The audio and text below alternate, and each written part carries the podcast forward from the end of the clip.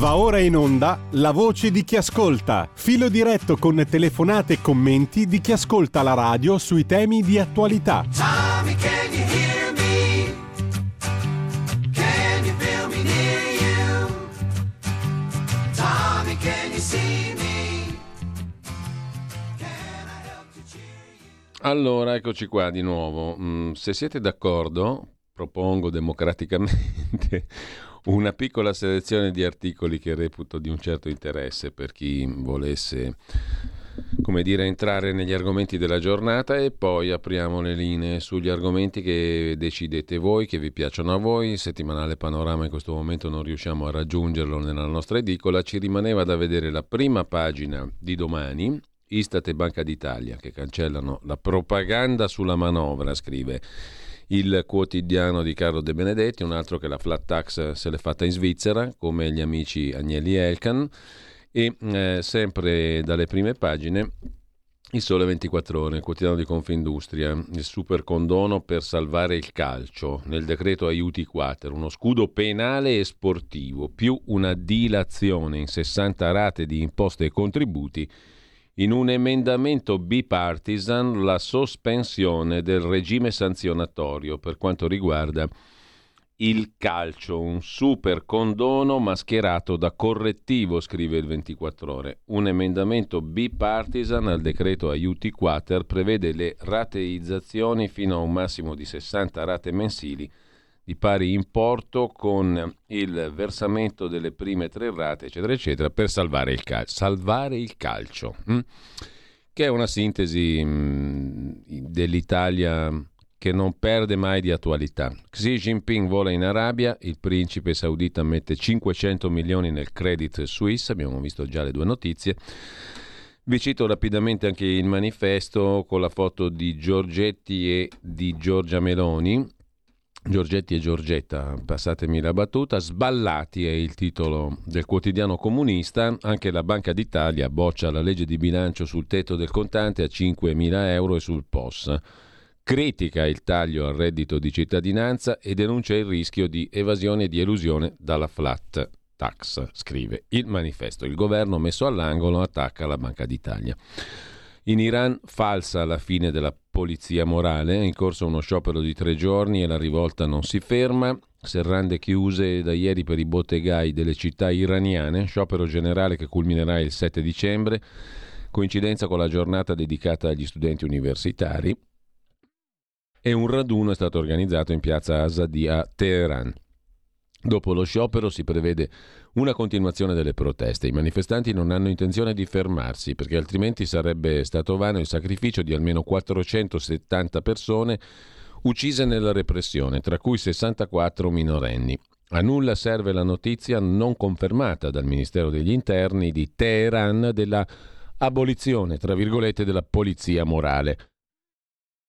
A comunicarlo era stato il capo della magistratura, che però non è il soggetto preposto alla buon costume, scrive il manifesto. Intanto la Guardia Rivoluzionaria sulla eh, sua rivista sembra sostenere il riformismo dell'ex presidente Katami, ma è solo un miraggio. Le riforme in passato sono state osteggiate dalla guida suprema e oggi non accontentano i manifestanti. Il regime vuole strumentalizzare i riformisti per soffocare le manifestazioni. Così la mette il manifesto ci rimane da leggere Italia Oggi, eh, l'apertura del quotidiano diretto da Pierluigi Magnaschi è sullo stop ai furbetti dei saldi. Insieme al prezzo scontato per i saldi bisognerà riportare anche il prezzo precedente e la percentuale di ribasso. Sanzioni da 500 a 3.000 euro ai negozianti inadempienti. Questo per bloccare gli sconti farsa e impedire le campagne promozionali farlocche. Sugli avvisi che riportano i prezzi dei prodotti in saldo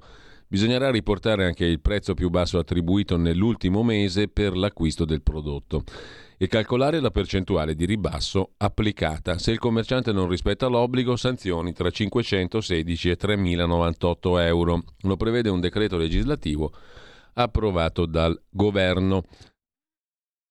Mentre evidenzia un'altra cosa. Italia Oggi in prima pagina, ovvero mezzo milione di nuovi posti di lavoro in un anno, ma per i media e per i partiti l'Italia è nel disastro. Seguendo I notiziari delle varie tv e qualche talk show si resta colpiti dalla psicosi che li percorre. La descrizione è quella di un'Italia nel disastro, crisi nera, irredimibile povertà. Coi dati alla mano emerge però che il sistema mediatico e parte del sistema politico sono stati colpiti da una specie di schizofrenia. L'Istat ha di recente pubblicato i dati sull'occupazione di ottobre 22. Da essi si deduce la creazione di mezzo milione di nuovi posti di lavoro in un anno, 82.000 occupati in più in ottobre, tasso di occupazione che supera il tetto del 60%, mai così alta l'occupazione dal 77%. Certo, questi temi calcoli che se uno lavora un'ora al mese è un occupato, siamo a posto. Mentre sul sito difesaonline.it vi segnalo la presa di posizione a proposito del caso Costantino. Domanda per gli appunti di Giorgia. Il concittadino Costantino dopo due anni lo riportiamo a casa? Scrive Andrea Cucco. Il Presidente del Consiglio ha inaugurato la rubrica Gli appunti di Giorgia. L'iniziativa, dal sapore un po' post-grillino, si propone di raccontare il lavoro che abbiamo fatto, dice Giorgia Meloni, durante la settimana e magari dare qualche risposta sui temi più caldi e interessanti o sui quali ci sono più domande perché non c'è problema a rispondere su nulla. Non c'è problema a rispondere. Hm? Dice Giorgia Meloni. La Premier conclude: utilizzerò le prossime puntate per rispondere a tante altre domande che sono sicura arriveranno. E allora commenta Andrea Cucco su difesaonline.it abbiamo assistito lo scorso mese alla risoluzione del caso Piperno, doveroso intervento a favore di una concittadina detenuta dal regime teocratico iraniano, plauso al Premier, confidando che possa essere presto risolto un altro infame sopruso, quello compiuto da una monarchia assoluta nei confronti del concittadino Andrea Costantino, vittima di rappresaglia politica ha trascorso 15 mesi in carcere e da 6 è bloccato nella nostra ambasciata emiratina. Grazie a un intervento diretto del Presidente della Repubblica non viene più morso dai topi in una lurida cella, assieme a detenuti politici, confidiamo che grazie a qualcun altro possa realizzarsi a breve il rientro in patria. La domanda per gli appunti di Giorgia è dunque il concittadino Costantino, dopo quasi due anni, lo riportiamo a casa? È la domanda molto semplice che pone difesaonline.it, mentre sul sito del Fatto Quotidiano l'interrogazione in sede europea del gruppo Green EFA, Di Maio non ha i titoli per uno stage, come può fare l'inviato nel Golfo? A porre l'accento sulla dissonanza tra ciò che avviene nei ruoli dell'Unione Europea, Pier Nicola Pedicini, Rosa D'Amato e Ignazio Corrao, tre eurodeputati italiani eletti tra le file del Movimento 5 Stelle. Oggi fanno parte del gruppo Green EFA appunto, e hanno presentato un'interrogazione rivolta al Consiglio dell'Unione Europea. Luigi Di Maio, candidato alla carica di inviato speciale europeo per il Golfo Persico, potrebbe a fatica proporsi per uno stage al Servizio europeo di azione esterna, il servizio diplomatico dell'Unione Europea. Se si candidasse per un tirocinio retribuito presso il servizio diplomatico, avrebbe soltanto uno dei tre requisiti richiesti per accedere allo stage, la cittadinanza. Si troverebbe sprovvisto di certificazioni sulle lingue e di lauree. A porre l'accento su questa questione sono stati Pier Nicola Pedicini, Rosa D'Amato e Ignazio Corrao, tre eurodeputati originariamente eletti tra le file del Movimento 5 Stelle che fanno parte del gruppo Green EFA. I tre eurodeputati hanno presentato un'interrogazione al Consiglio dell'Unione Europea che ha raccolto l'adesione di parlamentari di diversi gruppi, verdi, socialisti, liberali, gruppo misto. Nel testo si chiedono spiegazioni sui motivi che stanno spingendo le istituzioni dell'Unione Europea a scegliere Luigi Di Maio come rappresentante speciale nell'area del Golfo Persico. Per i tirocini retribuiti, spiegano i parlamentari, si richiede che i candidati abbiano almeno una laurea triennale. Il tirocinante poi, per poter seguire le riunioni e fornire le prestazioni adeguate, deve avere la capacità di parlare nella lingua di lavoro della delegazione dell'Unione Europea. Da qui la domanda provocatoria. Perché una persona come Di Maio, che avrebbe a malapena i titoli per fare uno stage presso il servizio diplomatico dell'Unione Europea, perché uno che avrebbe appena i titoli, appunto, per fare uno stage, dovrebbe rappresentarci come inviato speciale in un'area strategica come quella del Golfo Persico? Non sono chiare le dinamiche, ha detto il deputato Pedicini, che hanno portato a proporre un nome sprovvisto di credibilità, titolo di studio e competenze specifiche. È evidente che ci siano ragioni di bottega che risalgono all'esperienza Draghi, un patto da prima Repubblica, probabilmente il prezzo pagato per il tentativo fallito di affossare Conte ai 5 Stelle. Senza alcun requisito, Di Maio si potrebbe ritrovare a scalzare candidati che vantano lauree, titoli e competenze acquisite sul campo, conoscenza delle lingue, anni di esperienze diplomatiche. Sarebbe l'esempio peggiore, l'ennesimo, che può dare il nostro paese agli occhi del mondo, oltre che a quelli di tantissimi ragazzi che credono nella meritocrazia e fanno sacrifici enormi per maturare una formazione adeguata con la speranza di avere successo nel mercato del lavoro.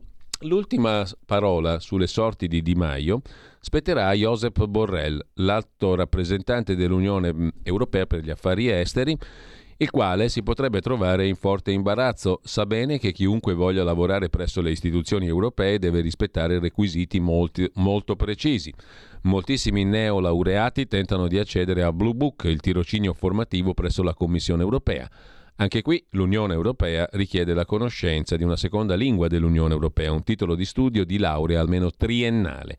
Anche in questo caso Di Maio non avrebbe i requisiti per accedere alle selezioni, ma si sa, in politica tutto è possibile, così sul fatto quotidiano. intanto, intanto apriamo le linee, chiedo scusa. Chiedo scusa, raucedine incipiente.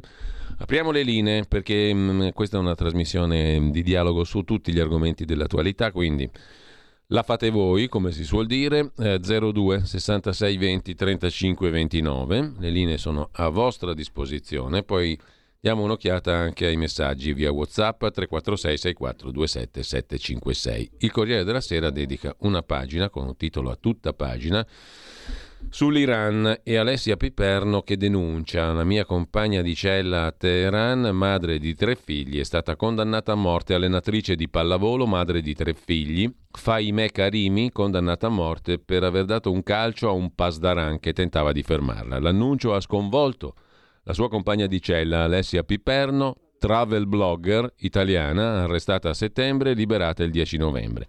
Farima è stata la mia compagna di cella per 34 giorni in carcere a Evin, scrive su Instagram. Alessia Piperno, chiocciola Travel Adventure Freedom, 72.000 seguaci, doviziosamente scrive il Corriere della Sera. La sera le cantavo Bella Ciao per calmarla, da quando sono tornata ho cercato sue notizie ogni giorno.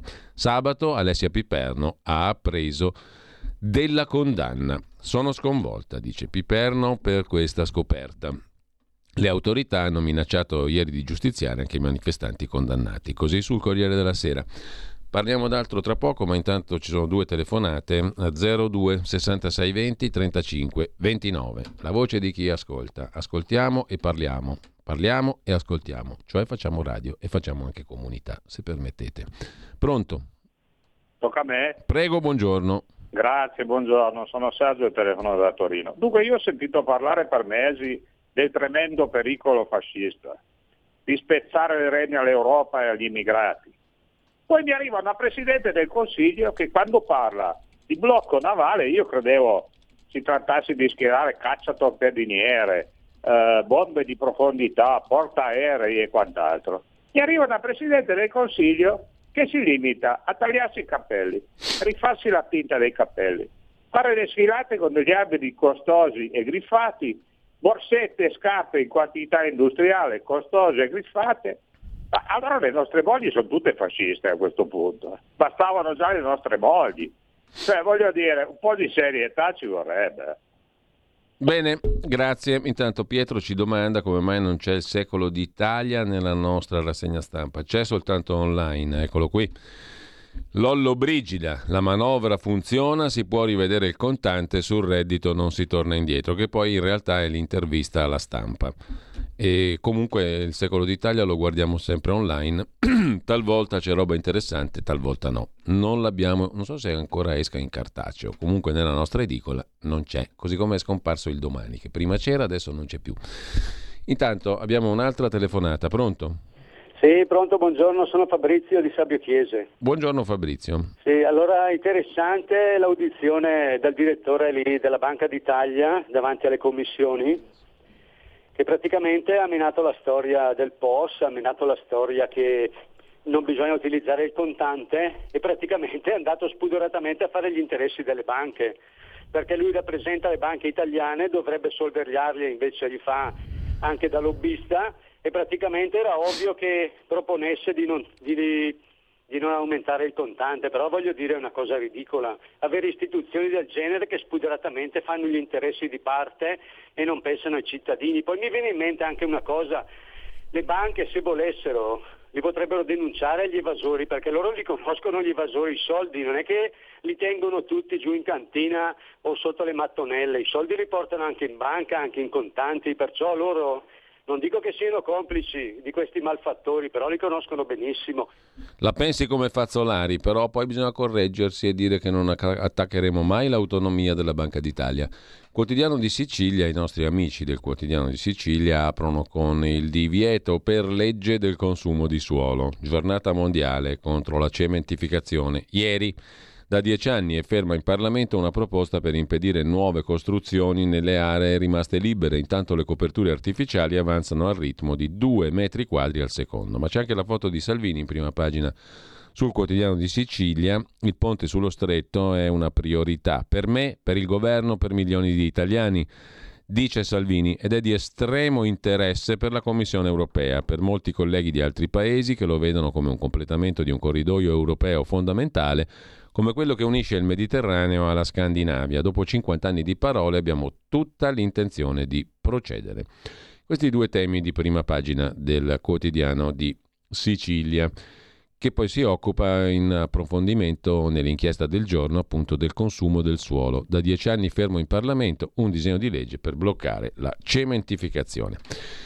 Intanto 02 66 20 35 29 per chi vuole intervenire, noi eh, intanto diamo un'occhiata però anche al... abbiamo visto le prime pagine e andiamo a vedere, abbiamo visto i due articoli riguardanti la vicenda Costantino Di Maio, Emirati Arabi Italia e eh, tra gli articoli di oggi vi segnalo anche un approfondimento sul quotidiano nazionale circa il non buono, mettiamola così, stato di salute della nostra sanità. Ospedali in affanno, medici a gettone, 1000 euro per una notte in corsia il Far West. Titola il quotidiano nazionale. Giorno Nazione, resto del Carlino. Sempre più ASL si rivolgono alle cooperative. Per i medici delle cooperative compensi triplicati e molti medici si dimettono dal pubblico per lavorare con i privati. Un blitz del NAS dei carabinieri ha scoperto 165 irregolari operativi nelle strutture sanitarie. Quanto guadagnano i medici a gettone? 1200 euro in 24 ore, 3600 in 48 ore. Fuga dagli ospedali, 9000 medici dimessi tra il 19 e il 21, 40.000 medici in meno avremo nel 2024, comprendendo i pensionamenti. Invece di procedere ad assunzioni regolari, sempre più dirigenti di ASL si rivolgono a cooperative per contrattualizzare medici, infermieri, operatori sanitari a gettone. Gli operatori vengono pagati molto di più, quindi non c'è nessun risparmio alla fin fine. Fino a tre volte in più, con cifre che possono superare i 2.000 euro e quindi sono soddisfatti, al punto in qualche caso da dimettersi dal Servizio Sanitario Nazionale. A soffrirne le casse pubbliche, ma anche la qualità del servizio offerto. E non di rado il sistema permette veri e propri abusi, come ha rivelato un'inchiesta effettuata dal NAS dei Carabinieri. Niente male, no? Abbiamo una telefonata 02 66 20 35 29, pronto? Sì, pronto, buongiorno, sono Massimiliano. Di... Buongiorno. Ascolta un attimo, ma che mi risulta è che quando io vado a bere il caffè o vado a comprare un, una borsa, mi devono rilasciare uno scontrino. E se mm. mi rilasciano lo scontrino, che è quello che fa fede per poi pagare le tasse, no? Sì. Eh, che cosa vuol dire se pago in contanti o pago con la banca di credito? Lo scontrino è un documento per cui dovrò, dichiar- dovrò dichiarare quello che ho incassato. Eh sì. Secondo, abbiamo fatto le elezioni, il centrodestra ha, ha vinto le elezioni per le promesse che aveva fatto a chi poi l'ha votato. E allora cosa c'entra la Banca d'Italia andare contro le decisioni del governo? Cosa c'entra? Ma eh, la Banca d'Italia, il Presidente della Banca d'Italia è uno stipendiato del governo italiano, dallo Stato italiano, per cui si deve assoggettare alle decisioni del governo. Vi saluto. Bene, ti ringrazio, utile puntualizzazione lo scontrino. Eh, poi guardiamo anche i messaggi arrivati via WhatsApp. Intanto c'è un eh, reportage di Carlo Vulpio sul Corriere della Sera dalla Sardegna. Torri alte 300 metri, così le coste sarde vengono contese dai big dell'eolico. I progetti per 1500 nuove pale eoliche. Per esempio, in quel di Capocaccia, a nord di Alghero, sulla riviera del Corallo, sono previste ben 54 pale eoliche, che a dir la verità in un posto di enorme, sconfinata bellezza sarebbero pugno nell'occhio come minimo, perché la riviera del Corallo è super meravigliosa. Se ci sbatti lì 54 pale eoliche, beh insomma non fanno un bel vedere, eh, a dire la verità. La Sardegna capitale cosmica, sì Einstein, no Draghi, è l'appello di Gavino Ledda, probabile candidato al premio Nobel per la letteratura, un verso omerico nella miniera dismessa di Sosenatos, nel cuore della Barbagia, l'unico posto della Terra in cui è possibile ascoltare i sussurri dell'universo e misurare le onde gravitazionali. Sos Enatos è stato scelto per realizzare il progetto europeo Einstein Telescope, un centro di ricerca che sarà tra i più importanti del pianeta e creerà 35.000 nuovi posti di lavoro. Tanti. Senza sporcare la natura, senza sfondare montagne e fondali marini, senza stuprare la bellezza dei paesaggi, senza imporre ancora una volta alla Sardegna lo status di colonia penale, militare e energetica. E invece no, proprio qui, grazie ai veloci decreti del governo Draghi, sull'energia green e la transizione ecologica, Sarde Eolica SRL, 100% della Saras dei Moratti, ma guarda un po', proprietaria anche della raffineria petrolifera di Sarroc, la Sarde Eolica vuole piantare sei torri eoliche, alte quanto palazzi di 70 piani. Naturalmente il rumore degli aerogeneratori cancellerebbe il silenzio cosmico e priverebbe non solo la Sardegna, ma l'Italia di questo prestigioso progetto, il progetto Einstein Telescope.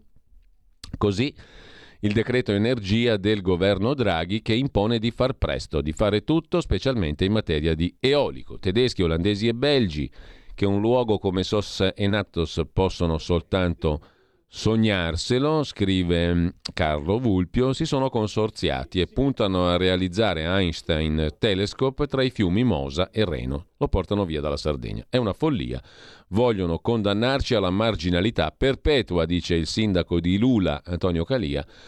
Per 35 anni minatore nelle vene di Sosse e Natos. Faremo di tutto per sventare la prepotenza di questo affare per pochi, con l'alibi dell'energia rinnovabile. Chiedere anche ai Moratti, guarda un po' alla Sarash dei Moratti, proprietaria della raffineria. Mm, faremo di tutto per dire di no, dice il sindaco di Lula. Si vedrà. I progetti per eolico fotovoltaico industriali presentati in Sardegna sono 100, 1500 nuove pale eoliche che aggiunte ai pannelli fotovoltaici significano una potenza complessiva installata per un fabbisogno di 25 milioni di abitanti. La Sardegna ne ha un milione e 650.000. I contributi pubblici, 140.000 euro per ogni megawatt, per 20, 30 o 40 anni, dice Mauro Pili, ex presidente della regione, tornato a fare il giornalista per l'Unione Sarda. I contributi pubblici rendono questo business più remunerativo del narcotraffico, fa il paragone Pili, con costi enormi per il turismo, la pesca, la navigazione, il paesaggio e la natura, scrive Carlo Vulpio oggi sul Corriere della Sera.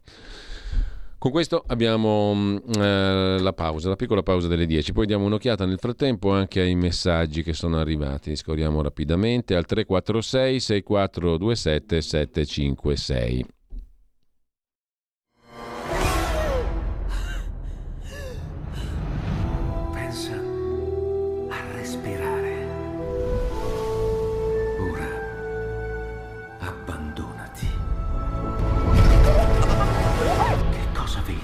Luce. Oscurità. L'equilibrio. È tanto più grande.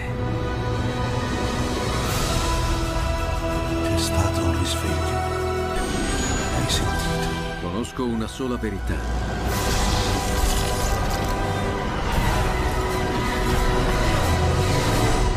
Movie Time ti fa entrare nel vivo del cinema, ti fa sentire come se fossi tu il protagonista del grande schermo.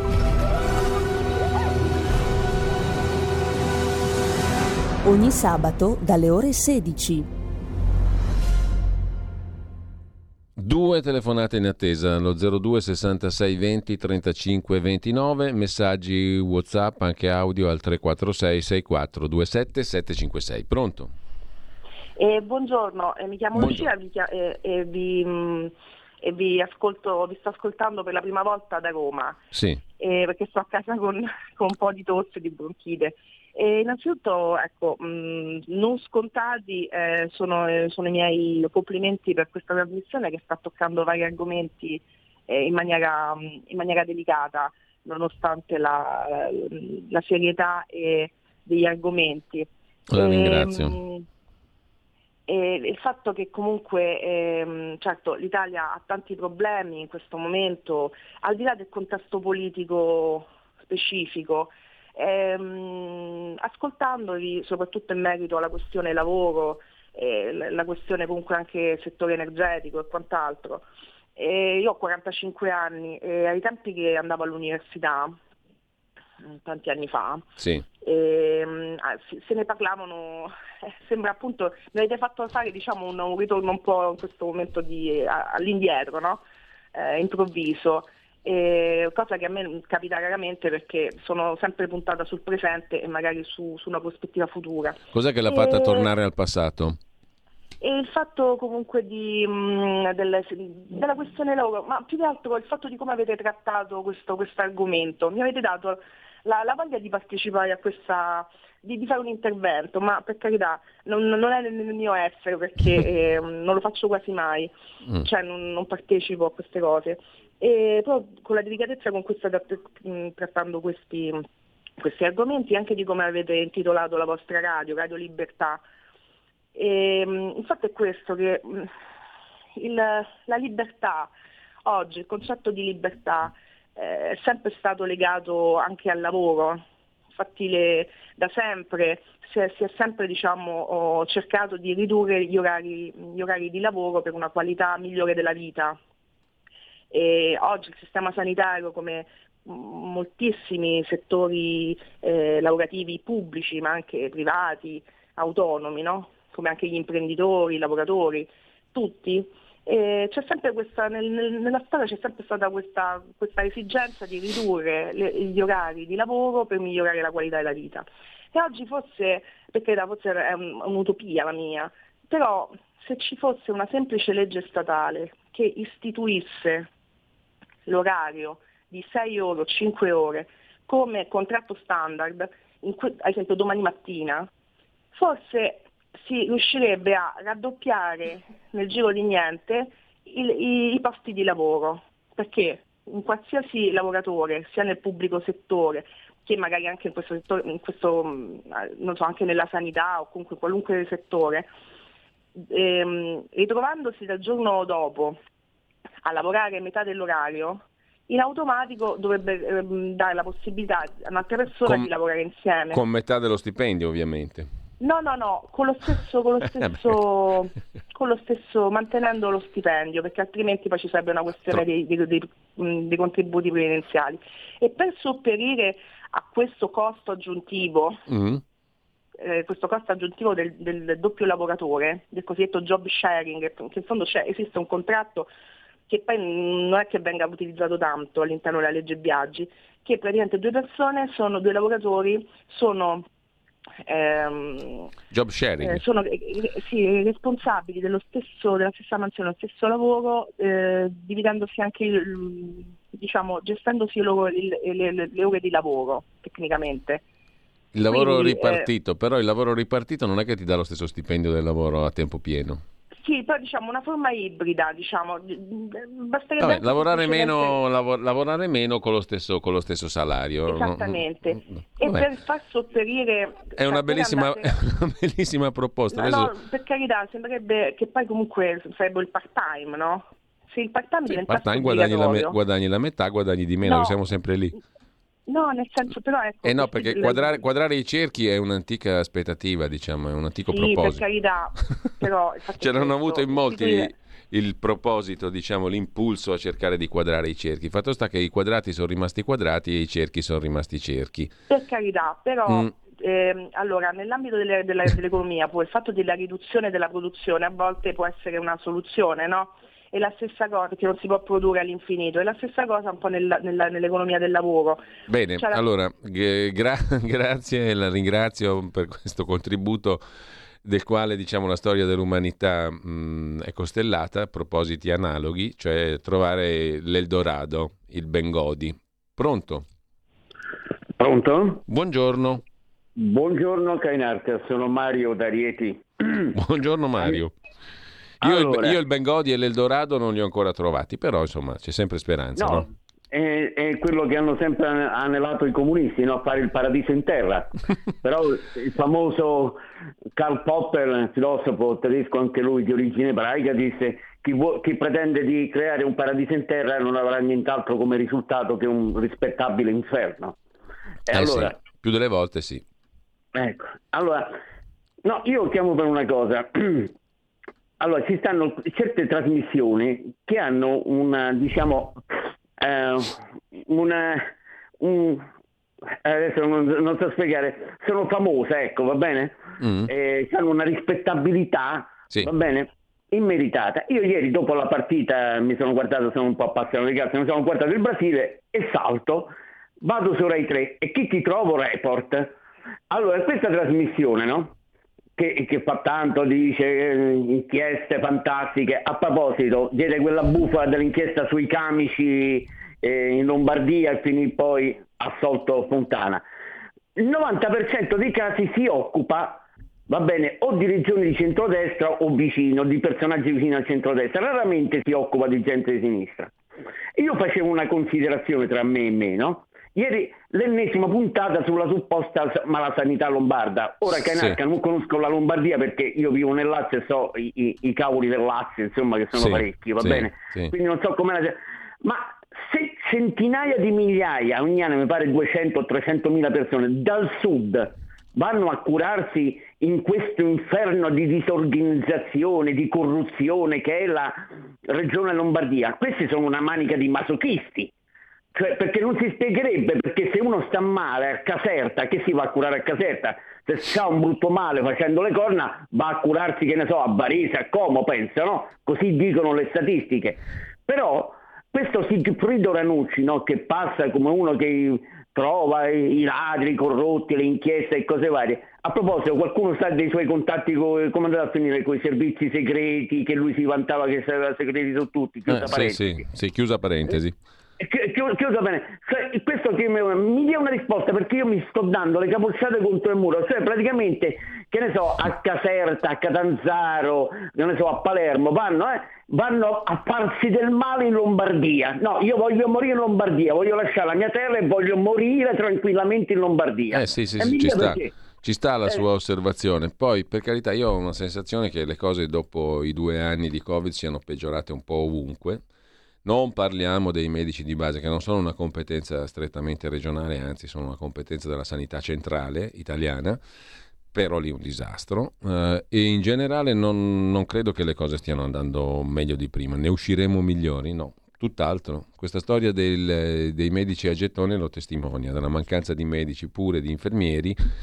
E il problema è anche quello degli screening e tutto il resto, no? gli arretrati che si sono con la vicenda Covid mh, stratificati. E a proposito di sanità, poi scarseggiano anche i servizi resi, in certe zone del paese ancora più che in altre. Il problema è generale e domani abbiamo un bellissimo reportage di Maurizio Bolognetti dall'ospedale di Policoro in Basilicata, ma che ha una valenza assolutamente italiana, Mm, non è un caso locale, localistico. Da- dalle 12 potete seguire e vedere anche, perché è un servizio video, il reportage di Maurizio, il resoconto di Maurizio Bolognetti sulla questione della- dell'ospedale di Policoro. Intanto c'è una- un messaggio, un audio messaggio, lo ascoltiamo via WhatsApp al 346 6427 756. Sì, buongiorno Giulio, buongiorno a tutti, sono a Bologna. Volevo sapere se mm, per certe banche, in particolar modo quelle che noi salviamo con i nostri soldini, come la Monte Paschi, ehm, non c'è possi- alcuna possibilità di eh, fare in maniera che eh, cambino eh, le regole eh, interne, cioè eh, la questione dell'evasione delle tasse, come diceva un altro ascoltatore. Le banche sanno ovviamente tutto quello che c'è dentro le loro casse, e però ci sono i segreti e tutto. Allora, non capisco, scrive Fabrizio da Sabbio Chiesa, perché avete interrotto la mia telefonata con altri fate finire l'intervento. Pensavamo che tu avessi finito, Fabrizio, non c'era nessuna volontà di censura. Uh, mentre un altro ascoltatore uh, pensa che Salvini strizzi l'occhio agli evasori come faceva con i Novax, che tanto poi votano Giorgia Meloni. Lei cresce e noi ci azzerriamo. Um, perché è attratto Salvini dai borderline, scrive questo ascoltatore.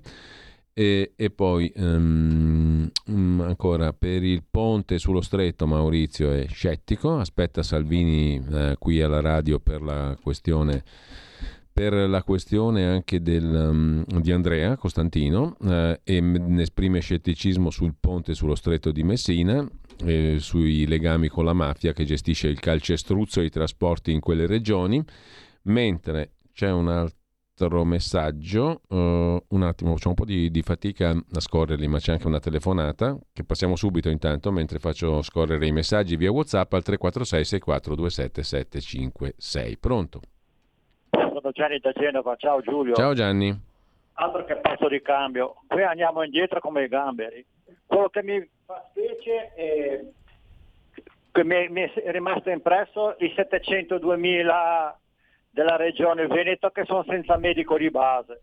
Quindi se una regione come il Veneto mm. è in queste situazioni ed essendo Mario Monti messo dall'OMS alla sostenibilità della sanità europea qualche tempo fa, la dice lunga. Altro che andare a fare la commemorazione lì alla, alla, alla scala di Milano con tutti i parvenu se non siamo manco in grado di mettere uno, uno striscione sul palazzo della regione per la burocrazia.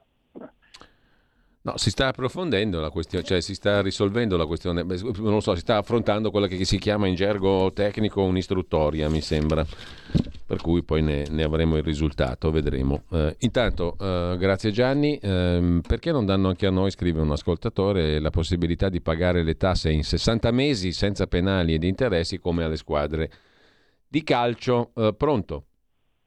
Pronto, sono Lorenzo da Torino. Buongiorno Lorenzo. Vorrei solo dire eh, che perché chi ama di solito si arrabbia se è tradito uh-huh. e chi non ama nessuno lascia perdere.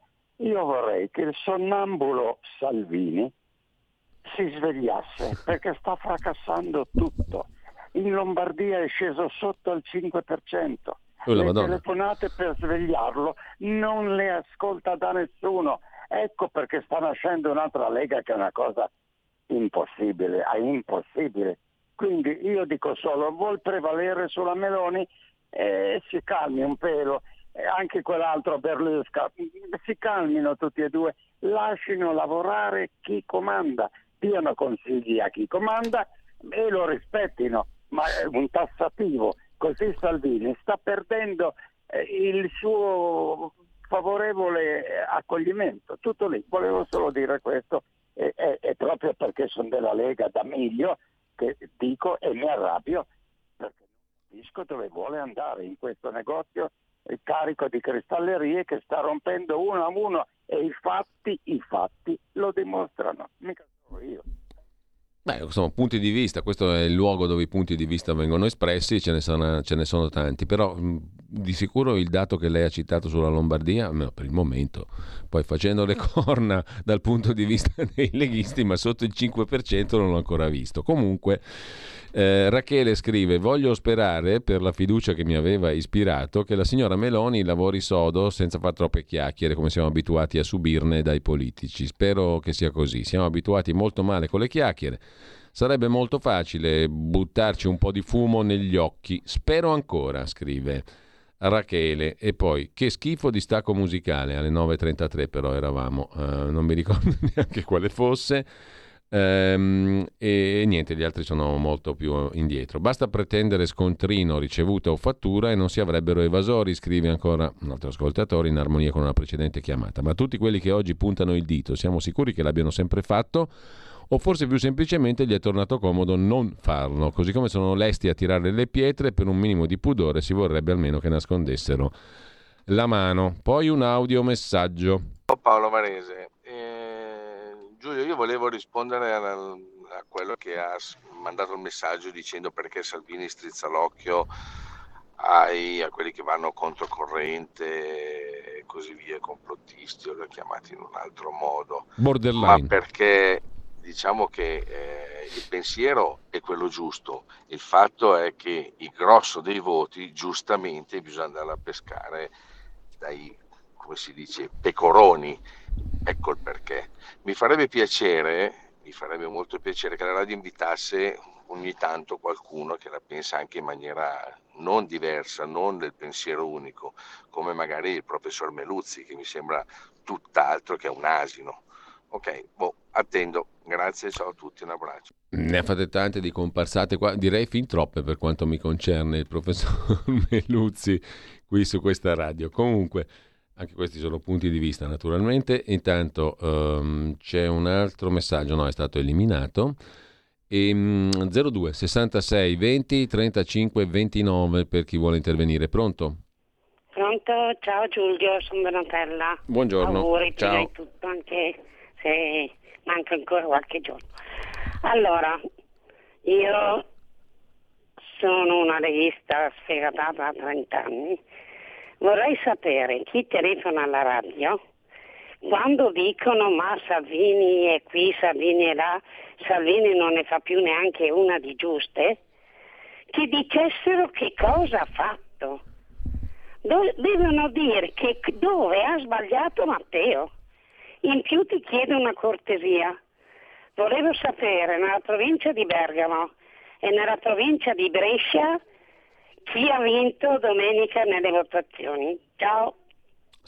Sala, Bergamo e Sisti Brescia che erano i candidati non salviniani, no? come li hanno battezzati in, in sintesi mh, mm, sulla stampa. Mh, mm, intanto è riuscito il primo test, questa, questa, notizia viene dalla pagina economica di Libero, siccome abbiamo parlato di pale eoliche prima in Sardegna, che insomma francamente in certi casi meglio non vederle, su certi panorami. Snam pompa l'idrogeno con il metano, scrive oggi Libero. Di che si tratta? Di un esperimento concluso con successo in un impianto a Istrana, vicino Treviso, uno dei 13 dove il gas viene compresso per alimentare le condotte della rete. La miscela riduce le emissioni di anidride carbonica e la dipendenza dalla Russia, scrive Attilio Barbieri. La SNAM ha concluso la prima sperimentazione sul campo per inserire idrogeno assieme al metano nei gasdotti della rete italiana.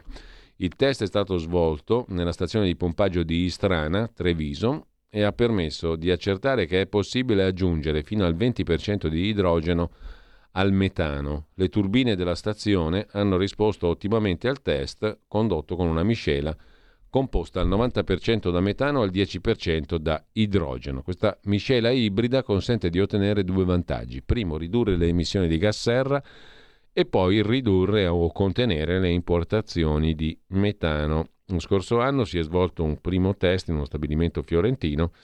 Ha riguardato soltanto la turbina, nei giorni scorsi è stata sperimentata la funzionalità del compressore e dell'impianto. Così racconta Libero. Pronto? Pronto? Buongiorno. Buongiorno, mi chiamo Dario, chiamo dal Veneto. Prego. Allora, avrei tre cose da dire. La prima è questa, non mi sembra che nel decreto quello dei 5.000 euro, della possibilità di portare 5.000 euro all'uso del contante, sia scritto che sia obbligatorio per tutti avere 5.000 euro in tasca. Perché mm, dalle, beh, un po' difficile eh, da soddisfare questa condizione, no? Esatto, però da quello che dicono i detrattori della sinistra, chi è che va in giro con 5.000 euro? chi vuole ha anche la possibilità di andare fino a quella cifra, io la intendo così, però sembra che, vista da sinistra, sia obbligatorio che una volta passato il decreto tutti debbano avere 5.000 euro in tasca e questo non la capisco. No, beh, francamente questo non l'ho sentito da nessuno, me la dice lei adesso no, per però, la prima volta. Però da come ragionano quelli di sinistra... Sì, ci ho capito, va bene. Ecco, la seconda cosa era riguardo al, al genere la Presidente, il Presidente uh-huh. eh, Meloni. Eh, secondo me tutto nasce da, da, anni fa da una canzone che ha scritto, credo, Mogol per eh, Battisti, che dice ho scelto una donna per amico e lì secondo me si è creato tutta la confusione che c'è adesso. questa mi piace, questa, questa, è divertente, la ringrazio. Intanto, se la Lega è passata dal 17 o 34 eccetera al 7-8 significa che Salvini ha sbagliato qualcosa o no? Poi adesso sta fissa del ponte, leghista da sempre, mi riconosco sempre meno, scrive l'ascoltatore. Eh, di tutt'altro parere l'altro ascoltatore, non rompano le scatole, lasciano lavorare Salvini che fa le cose per bene. Ciao, sono un terrapiattista, ma perché ce l'avete sempre con me? Scrive un ascoltatore che salutiamo calorosamente. Lo sanno tutti che la Terra è piatta. 02 66 20 35 29, abbiamo qualche minutino ancora. Intanto un aggiornamento, un refresh dalla prima pagina dell'agenzia ANSA di questo momento. La stima del prodotto interno lordo 2022 mm, più 3,9%. Mm, nel 23 invece ci fermiamo a un modesto più 0,4%.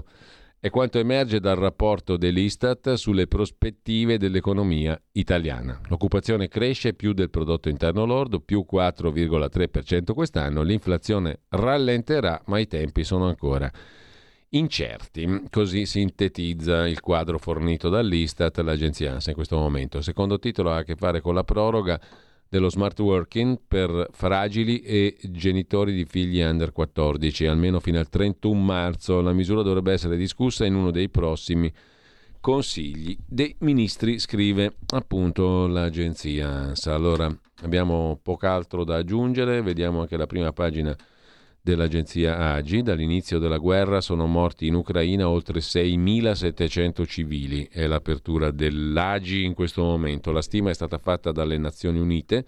In totale le vittime tra i bambini sono più di 400. Nell'ultimo mese i morti totali sono stati 162. La stima dei feriti no, più di 17.000. Oggi e domani l'alto commissario Volker Turk sarà a Kiev. E poi c'è l'altro titolo dedicato all'Europa nella morsa del freddo.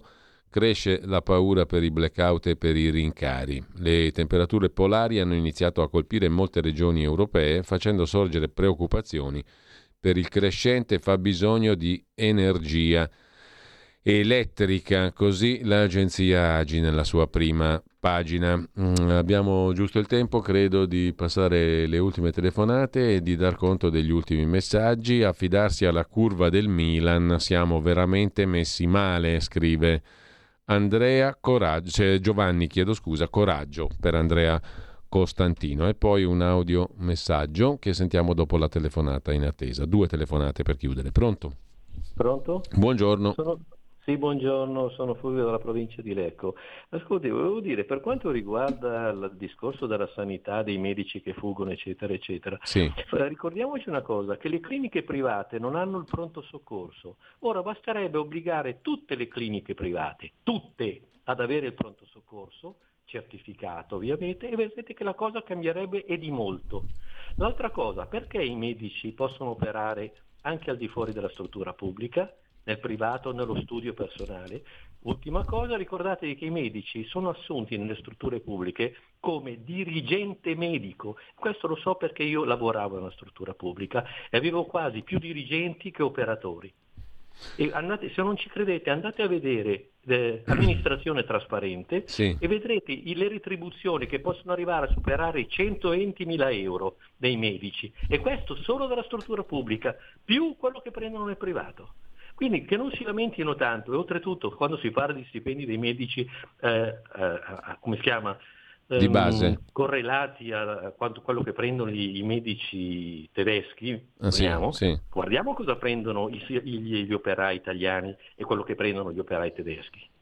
Sì, sì, infatti, infatti, ha perfettamente ragione. Ehm, ehm, c'è un'altra telefonata, l'ultima, pronto? Sì, pronto, ciao Giulio. Buongiorno, ciao. Eh, ti ricordo sempre WhatsApp. Comunque, eh, mi ha colpito la telefonata della signora che, di Roma, credo che era, di dimezzare l'orario di lavoro a parità di stipendio. Quella teoria lì l'aveva proposta, se non mi ricordo male, Lama assieme a Carniti e Benvenuto, ma 30 anni fa. E allora a questo punto tanto vale mettere il reddito di cittadinanza a tutti e nessuno lavora. Poi se uno si annoia a stare a casa si cerca un lavoro e va, e va anche a lavorare. O no? Sbaglio? Poi un'altra, un'altra domanda. Il fatto di Costantino. Sì. Io non ho capito cosa ci guadagnano gli Emirati da questa vicenda? Cioè, dove sta il loro guadagno? Hanno chiesto una multa di 275 mila euro. Che non è che una... sono l'equivalente... Non, è eh? niente, non è niente, non è una richiesta vera. Sono, le, sono l'equivalente di 4 barili di petrolio, ma 4, eh. Infatti non è quello il punto. 275 mila euro. Mm, Eh, scusami, prego? Mm. No, no, non ti sentivo più. Mm. Ah, le- con 4 barili di petrolio fanno oltre 275 mila euro, punto. Infatti. La terza cosa, il fatto dei 5 mila euro. Allora, se io sono c'ho in casa perché non ho il conto in banca, niente, c'ho i soldi, il soldo del materasso, mi girano le balle, una mattina voglio andare a comprarmi un Rolex che costa, non so, 15.000, 20.000 euro, e come faccio? Ah, devo guarda- andare lì e dimostrare, e come faccio? Come, cioè, non lo so, devo dimostrare cosa? A Natale a mia moglie gli voglio regalare un diamante, spendo 50.000 euro, tiro fuori dal materasso, vado lì e compro il diamante a 50.000 euro. Questo- poi c'è questa psicosi dell'evasore fiscale che è una roba che va avanti da 40 anni. Ma tu hai mai visto un panettiere, un salumiere, un frutta e verdura che ha lo yacht in Sardegna? No, no, beh, eh, io vorrei conoscere un, un- un- chi possessori di materassi di quel genere lì, quelli di Licio Gelli forse, no? Eh, che usava come copertura per le sue attività all'inizio, no? Erano materassi rimpinzati di contanti in quella maniera. Intanto eh, c'è un messaggio eh, che suggerisce ad Andrea Costantino la seguente strategia. Tatuaggio di Che Guevara 200 euro, trasformazione in cooperativa della ditta 1000 euro, iscrizione al PF 100 euro, Andrea, eh, sarà PD, non lo so, eh, Andrea con 1300 euro, sei a casa, scrive un ascoltatore. Ehm, e, mm, intanto ehm, siamo, mm, siamo alle conclusioni, buona mattina a tutti e buona prosecuzione di ascolto. Il eh, menù della giornata lo trovate mm, per sommi capi, ma quasi dappertutto, sia sul sito che sulla pagina Facebook di Radio Libertà. Avete ascoltato La voce di chi ascolta. Tommy